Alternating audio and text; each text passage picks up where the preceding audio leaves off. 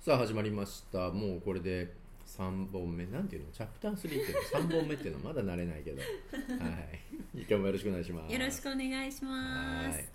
今日はですね、私の方から、うん。龍園ありから、はい。乙武さんについてちょっといろいろ質問させてもらいたいなはいと思っております、前回はね僕がこう生い立ちからいろいろお伺いしてきましたからね。はい、あの生まれたとこから聞いてくださったので、はい。こちらもうん。お伺いしたいんですが、はい生まれたのは、うん。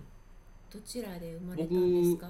江戸川の西葛西なんですよ。うん。で、まあ、その土地もそうなんですけどその年代的に、まあ、今僕47ですけど、はい。まだなんだろうなうっすら障害のある子が生まれたら家の中に隠しておきたいみたいな時代だったんですよ同い年ですもんね。あそうそうそうそうそう。はい。だから今40僕が誕生日早いんで7になって、はい。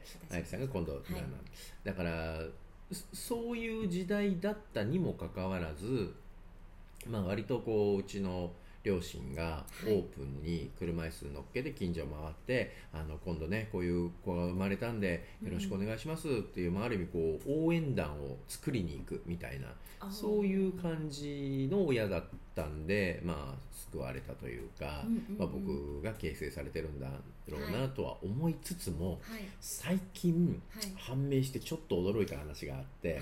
仕事でね僕生まれた頃の写真が必要だったんですよ、はいはい。だから実家に電話して、あのちょっとこのこういう写真が必要なんで探しといてくれない？って言ったら、いやうーん探してみるけどあんまりないわよって言われたんですよ、うん。いやいやあるでしょ。だって俺アルアルバムで見たか見てるからあるはずだよって言ったらいやいやそうなのよ。あなたのその頃の写真があるんだけれどもあの全部こう毛布とかでくるまれていていわゆるこう手足がありませんってうん。分かるような写真があんまりないのよって言われたんです、うんあそうなの？なんで？って言ったらほら今でこそスマホで撮ってあのスマホデジタルで見る時代だけど当時は撮った写真って街の写真屋さんに現像に出すあっていう仕組みだったでしょ？ね。だからそのいきなりまだ関係性のない中で、手足のない子が現像したら出てきちゃったみたいなのはちょっと写真屋さんびっくりさせちゃうことになるしそれは私たちもちょっと抵抗があったからあんまりあなたのその手足がないっていう写真は撮ってなかったのよって言われた時にあうちの親でさえそこまで気使っちゃうそんな時代だったんだなっていうのはそうなんです結ね構なんか驚いたのとはい。あなんか父として進まねえなと思ってたけどまあでも社会は変わってきてんだなってうん。ちょっと感慨深かったのと。はい。うん。そうなんですね。はあの私はうん。ダウン症のある子供がいる、うん。まあ母親という立場なので、うんやはり、うん。乙武さんのうん。ご両親ってどんな方だったのかなって、あんまりいやご存命ですけれども、うんうんうん。どんな方なのかなっていうのはすごく、うん。あのお話伺ってみたいなと思っていたところなんですよね、あのーひどいエピソードがあってひどいエピソード。はい。いいエピソードかと思いかどうぞ。あの僕が生まれて、はい。やっぱり両親ともあのあこの子はもう一生寝たきりかもしれないと思ったらしいんですよね、はい。だからまあ私たちが亡くなった後でもちゃんと生きていけるようにって僕の名義でうん。あの口座を作ってうん毎月積み立ててくれてたんですよ。はい。で僕は幼稚園に入ってはい。周りのお友達に威張り散らしてるのを見てはい。速攻解約した いい話なのかな？どっちだろう？本当にひどいんですよ。いやせめて積み立てやめてもいいけど解約する必要ないだろうっていう。あもうこの子は大丈夫と思ったらしいです。大丈夫。あ、はいそうなんですね。まあ、先見の明ありましたよね。そうですね、はい、ちゃんと自分で生きてってますからね、はい。まあでもなんだろうな、はい。そのどんな親だったかっていうと手出しをせずに我慢してくれたっていうことに僕は一番感謝をしていて、はい。まあやっぱりねその自分の息子が獅子がないってなったら、何でもやってあげたくなっちゃうじゃないですか。はい。それが、まあ、僕自身が結構その鼻っ柱の強い性格で、うん。口癖がズブンでズブンでっていうのが口癖だったらしいんですよ、だから何か手出ししようとすると自分で。ズブンでって言ってこう跳ね返してたらしいんですけど、まあ、それもあってなんかこう手出しをすることをぐっとこらえて本人が、まあ、できようができまいが最後までやろうとするのを見守るっていう、まあ、そういうある意味勇気を持ってくれてたのはすごい大きかったなと思うんですよね。なんか前にね、えー母親が言ってたのが友達んちあの友達ん家に行った時にレゴがあったらしいんですよ、はい。レゴブロック、うんうん。でそれまではレゴなんて本当指先でやるおもちゃじゃないですか、うんうんうんだから当然手足のないうちの息子にはできないだろうと思って、うん。僕には買ってなかったんですって、はい。だから僕はその友達ん家で初めてレゴを見た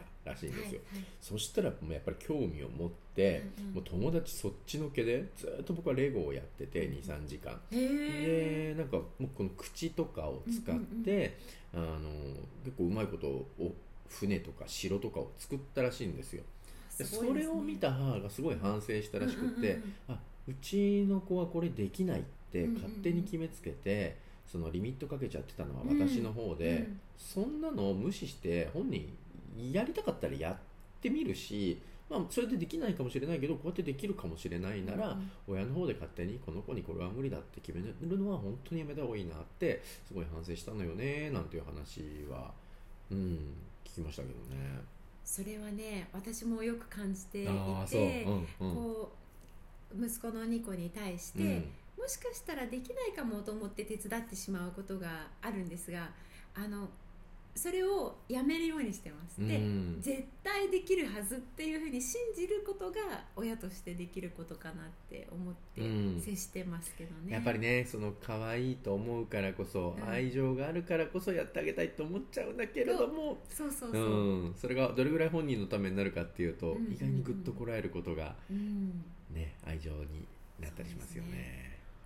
もう一つ聞きたいんですけど、ご兄弟っていらっしゃるんですよ、僕ね一人っ子なんですよ。あそうなんですね。これもはい、母から聞いたことがあって、うん。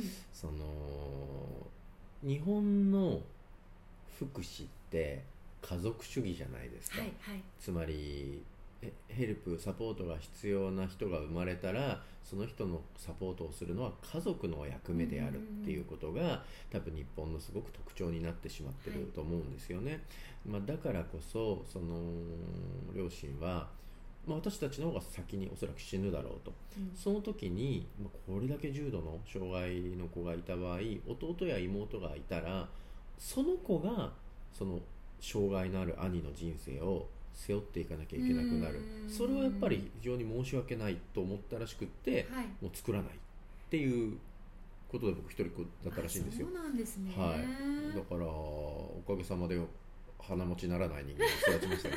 ダメだこれ全国の一人っ子を敵に回したな。我が家も一人っ子です。あね。はい。ああなるほど。そうだから兄弟はいなかったんですよね。でもなんかその分父がうん。なんていうのかなあのーまあ兄弟がいない分うん。兄弟的な接し方というかはい。なんかこう今生きてればもう80を超えてるんですけど、あのまあ、その年代の父親にしてはこう威厳を振りかざすっていうタイプではなくて、はいはい。すごくフランクな友達感覚な、ううんん、なんか接し方をしてくれる人ではありましたね。そうなんですね、はいご家族のこと聞いただけでももははいや番組が終わりそうなぐらいなんですけれども、はい、あの学校の話とかもね、うんうん。聞いてみたいなと思うんっていて、うんうんまあ、今ニコは、ねはい。い、わゆる通常の学級に行ってるんですけども、うん。なかなか大変な思いもしている中で、うん。あのどうやって学校行かれてたのかなうんっていうのは、また次回伺そううことにしましょうかね。はい、来週とかでもいいしね、はい。じっくりやりましょうか。ありがとうござい、ました。ありがとうございました。